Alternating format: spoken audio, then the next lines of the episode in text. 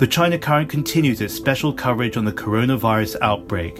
Go to our social media at The China Current and our website for interviews, videos, and podcasts. I'm James Chau. Thank you.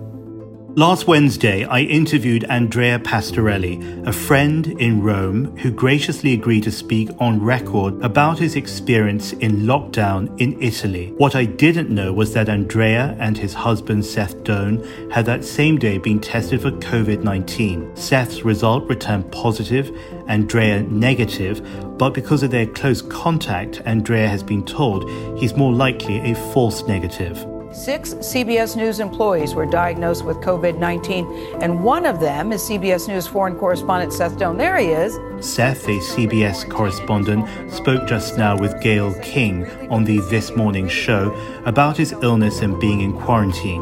We wish him and Andrea the very best of health. I knew none of this when I sat down and FaceTimed Andrea, so this is our interview after the test but before the results, a kind of public private account of an extraordinary country in lockdown, but more simply, two friends who are part of these extraordinary times. You're in Rome, in the capital, and I know that your beautiful home is very, very close to the major landmarks like the Spanish Steps. We've been seeing pictures of them in the international media. Uh, not so many people there, or at the Trevi Fountain, all these places that are so dense with traffic during the most normal of times. How does it feel to be a Roman in Rome during a time of COVID 19? Uh, surreal, absolutely surreal. It looks like a movie set. Um, one of those kind of uh, futuristic, you know, future like imagination kind of kind of uh, movies. It's um, it's empty. Um, I, have never in my lifetime I've never seen uh, these tourist spots um, completely empty. Um, there's a sadness and a, and a sense of uh, despair in, in some way because our economy is, you know, the majority of our economy is based on tourism. Uh, it's based on food, uh, on export you know, made in Italy products, uh, which, you know, we're very proud of and the world usually wants.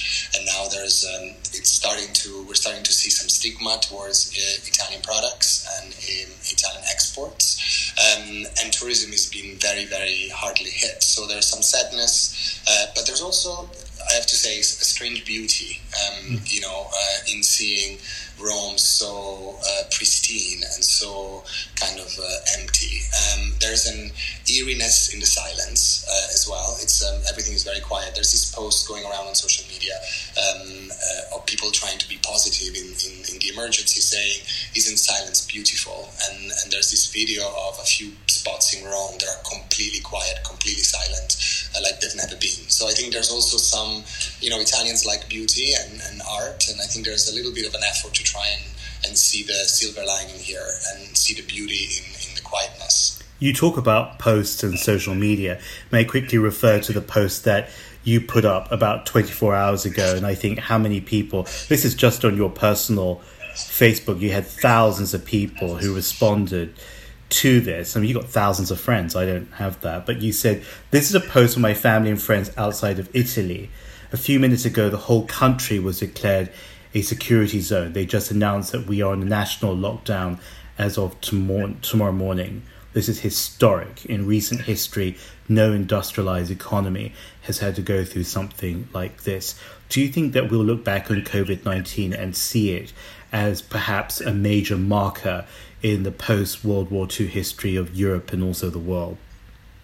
Oh, no doubt. I think I have no doubt that we're living extraordinary times and that this is something that, at least for my generation and your generation, is really our, in a way, it's our big emergency. It's, a, it's the first real global emergency we have to live through. I mean, I guess we lived through 9 11 um, and terrorism, but even terrorism was much more, it was an American problem in many ways. Um, it became global over the years, but, but a lot of Europe was kind of didn't see it as their own, you know, problem. This is a global problem. It doesn't discriminate. It doesn't discriminate in terms of classes, in terms of uh, social status, uh, wealth, uh, you know, races, uh, uh, cultures. It touches everybody, um, and I think that's the first time that we're really um, uh, we're really having to face something like this. I mean, um, an older person uh, the other day told me that she went through, you know, she's 92, and uh, and she was saying, I've been through the war, uh, through the Second World War, and uh, and it was easier because at least I could go, I could run to the countryside and hide. Uh, here, as an older person, uh, I don't know where to hide. I just need to hide from people overall. So I do think um, I do think it's it's uh, it's an extraordinary time, and we will remember it. Uh, uh, hopefully, we will learn lessons from this. Uh, you know, every pandemic in the history of humankind um, has led to changes. Um, you know, Italy, because I'm speaking to you from Italy, I mean, the Renaissance in some ways was the result of the uh, of the flu of the you know 1350s and 1400s that killed most of Europe um, and led to kind of uh, you know the society at the time wanting more, wanting a different type of society.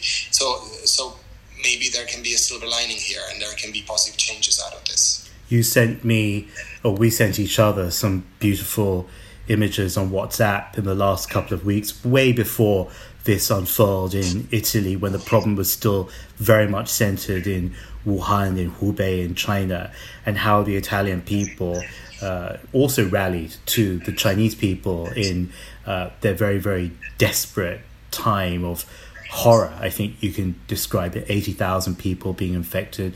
There were thousands of people dying a day at one point. I just can't ever have imagined at that time when we were messaging that a few short weeks later the tables will be turned and that Italy would be experiencing something not necessarily on the same scale, but the loss feels the same. The human yes. suffering feels the same. Yes, and that's that's why I'm saying this is another, in a way, this virus, you know, divides us because we are t- told that we cannot, we have to stay one and a half meter away from people. We cannot have social interactions. We cannot, you know, be in public or be with people. So it's a very, it isolates us. But in a way, this virus really unites us because, you know, as you as what you're saying, I mean, three weeks ago, four weeks ago, it was a Chinese problem. Now today is an Italian problem. In a in a week, it will be a German and French problem, probably an American problem, and it will soon be a global problem. And um, and so yes, we were very close to the Chinese. I was very proud that a lot of Italians um, donated to the relief in China. That the Italian government sent uh, reliefs and supplies uh, more than a month ago. And I'm proud to tell you today that just this morning, uh, our foreign minister um, officialized, you know, announced that the Chinese government is sending to Italy a number, I think, three planes um, full of supplies uh, to you know donate back and help Italy. So they're sending doctors who are on the front line in Wuhan. They're sending medical uh, machines, especially respirators, um, which right now we're in uh, we're in real need here in Italy because they're running out, um, and masks and uh, and all sorts of other medical supplies. So so you know this is a proof that we're all in this together, and that when China needs Europe, we should be there, and vice versa. That's uh it's very emotional just hearing it. I, I hadn't known that, and it's just uh, emotional knowing that while their outbreak hasn't finished yet, that they reciprocate as well in the same way um, that they received from Italy earlier on. I'm looking also at my phone at the same time. Um, there's a new understanding because Italy has a very strong public healthcare system that I wasn't fully aware of before. Someone wrote the other day that it's wrong to say that Italy is in trouble because they have a national health system problem. To be clear, it says they have per 1,000 people four doctors versus America 2.6 hospital beds per 1,000. Italy is 3.2 versus the USA 2.8. And we say the United States because, in some ways, the United States is the benchmark as, you know, the world's leading economy. Um, I want to go back to so much of what you said. First of all, China. You know a lot about China because what some people may not know watching and listening to this is, of course, that's where we met. You lived there for many years. You were attached to the United Nations at that time working on a whole range of health and development and peace issues, human rights, stigma, all that comes into play over here. Looking at China then a few weeks ago and looking at China now being a first hand participant in this crisis in Italy right now, what do you think the Chinese did well that can be adapted and used elsewhere in the world in terms of a, uh, an effective response? Well, I think um, first of all, I think China and Italy have one thing in common, which is which probably America, as you're saying, doesn't have, which is strong Uh, you know, of course, in China, this is developing, but it's a strong public health system, and it's a strong idea that the, the, the, the health system needs to, uh, for the majority of it, remain in public hands and, and, uh, and be um, uh, you know accessible uh, at the need you know when people need it not on the basis of of wealth uh, like it is in the US um, so I think what China did well um, is definitely what China can do that most countries cannot do is have a very strong coordination mechanism It said there was a clear line at the beginning, from the beginning. I mean, at the very beginning, uh, we saw also that there were some problems with local authorities not reporting the right data, not really, uh, you know, um, talking about how big the problem was and all of that. And that happens in every country. But once the, the emergency became a clear national emergency, there was a clear line of command and there was a clear um, able to co- ability to coordinate nationally and to quarantine a very, uh, you know, massive number of people in a very short time and keep the quarantine going. What's the challenge um, now in Italy is that the government has had the courage to uh, to take very drastic measures. Um, in the last yeah. two days, as I said, we're all quarantined at home. We're all told not to leave. The problem is there's no, there is, there isn't the ability to really enforce these these measures as much as in China. There isn't the ability to coordinate nationally, regionally, and locally as well as China was able to do. And so we're all wondering how long will the Italians really listen to this measure. There's also a cultural aspect, as you said, to this. I think Chinese people were, uh, from the beginning, uh, very willing to listen to these, um, uh, to, to what the government was saying, and very willing to self quarantine and, and, and abide by these rules. Um, Italians, we've seen some cases of young people, especially, not caring. Uh, there, you know, last night there was uh, many images of young people in Italy having aperitivo, drinking, going out drinking, and basically saying we don't care because you know this virus only affects old people. I would, I won't die if I get it, so I don't care. And so they're starting to see, we're starting to see these type of challenges that I think China didn't have to deal with. But I think it's early to tell. I do think overall, um, you know, there's a sense of unity right now, national unity, and trying to do what's best for the country. And I think the majority of people uh, are listening to what they're told. I think the one thing is that China has a very different style of governance, but even for them, locking down over 50 million people was completely unprecedented. And so, in a sense, I have a sense of awe and admiration that the Italian people en masse more or less agree to those conditions and more or less, as you said, have unified as a country.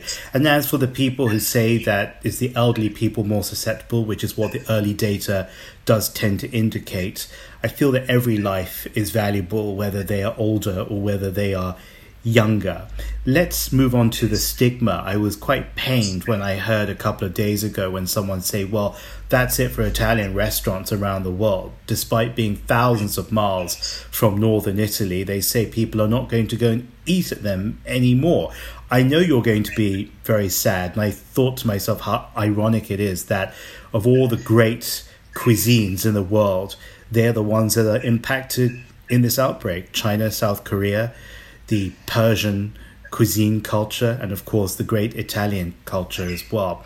Um, but in terms of stigma, because you come from the background, a very rich and deep background in HIV and AIDS, do you see any lessons that we can borrow from the AIDS textbook in dealing with community and stigma and apply to what we're seeing evolve right now?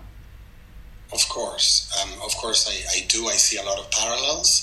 In some ways, what we're living through um, few days, it does feel like it's at the beginning. We are at the beginning of the AIDS epidemic in, in the late 80s, early 90s, when you know there was a lot of confusion. Nobody knew what what they were supposed to do, and nobody knew you know how to protect themselves. And in those, I think sometimes it's confusion and misinformation that fuels stigma. I mean, it is a, a it is a human nature to be afraid and so we shouldn't be uh, afraid of fear. What we should be afraid of is misinformation and misguided information and misguided reactions to uh, to what the evidence is. So what the AIDS epidemic shows us is that we have to be always in any situation uh, what the UN would call evidence based. So we should base our responses on the evidence and on the data. So in most places around the world right now, the epidemic is very low, the number of cases is very low, and that means that people shouldn't be overreacting or being extremely scared or you know sh- completely shutting down their lives.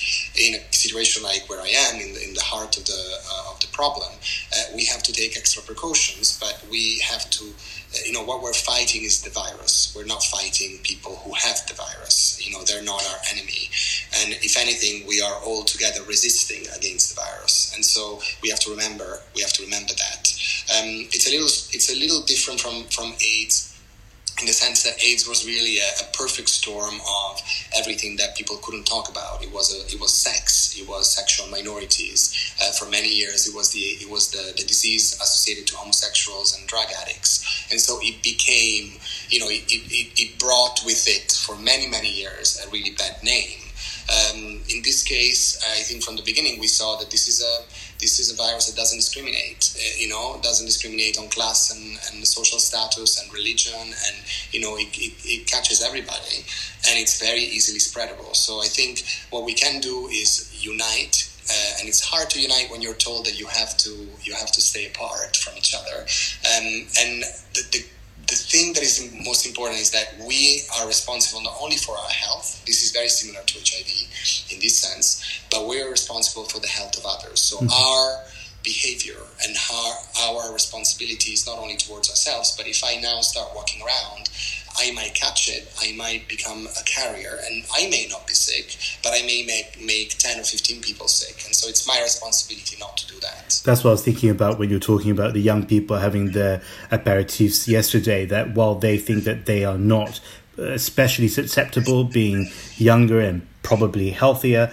but uh, they expose themselves to the people who mean the most to them their parents, their grandparents, and other people in their community. I don't usually repeat conspiracies for the very reason that I don't want to uh, give them uh, credence. But uh, one I think that's very important to human rights is that Reuters put out a report. Uh, saying that some conservative groups in different countries, not just one country, uh, have associated the origins of this virus with the LGBT plus community saying that is linked to them as uh, a way of punishment. Uh, and I'm sure you're well aware of such theories in the past about any number of things. I think this is a, a terrible, a, a, very wicked thing to say uh, that goes against uh, any principle of solidarity and humanity at this time. It is, and I'm not shocked. I haven't heard about this, but I'm not shocked when there, you know, any earthquake or natural disaster. It's, it's often uh, blamed on some of the minority communities uh, around the world. So um, again, we need to be, you know, um, rational and uh, and based on the evidence. And the evidence, there's plenty of evidence. This is this virus uh, is being now researched by every single virologist around the world, every single lab is looking at the virus, and there's a lot of evidence coming out of, of all the recent studies coming, you know, coming out of America, China, of course, now the U.S. and Europe, and it's clear where the virus is coming from. It's clear that it's connected to to other similar viruses of the last few years, and that's where we should s- stick to in terms of narrative. I wouldn't go blaming uh, minorities for this. It's coming up to 3 p.m. over in Rome on what looks like a beautiful afternoon, judging by the sunlight pouring through your window. I know it's the middle of a workday for you because you're on a flexible work from home arrangement, as is the entire country. And I can't wait to be back with you in Italy in a better time for everybody around the world when traveling again becomes completely safe. Andrea Pastorelli, thank you so much, Andrea, and good luck. The China Current continues its special coverage on the coronavirus outbreak. Go to our social media at The China Current and our website for interviews, videos, and podcasts. I'm James Chau. Thank you.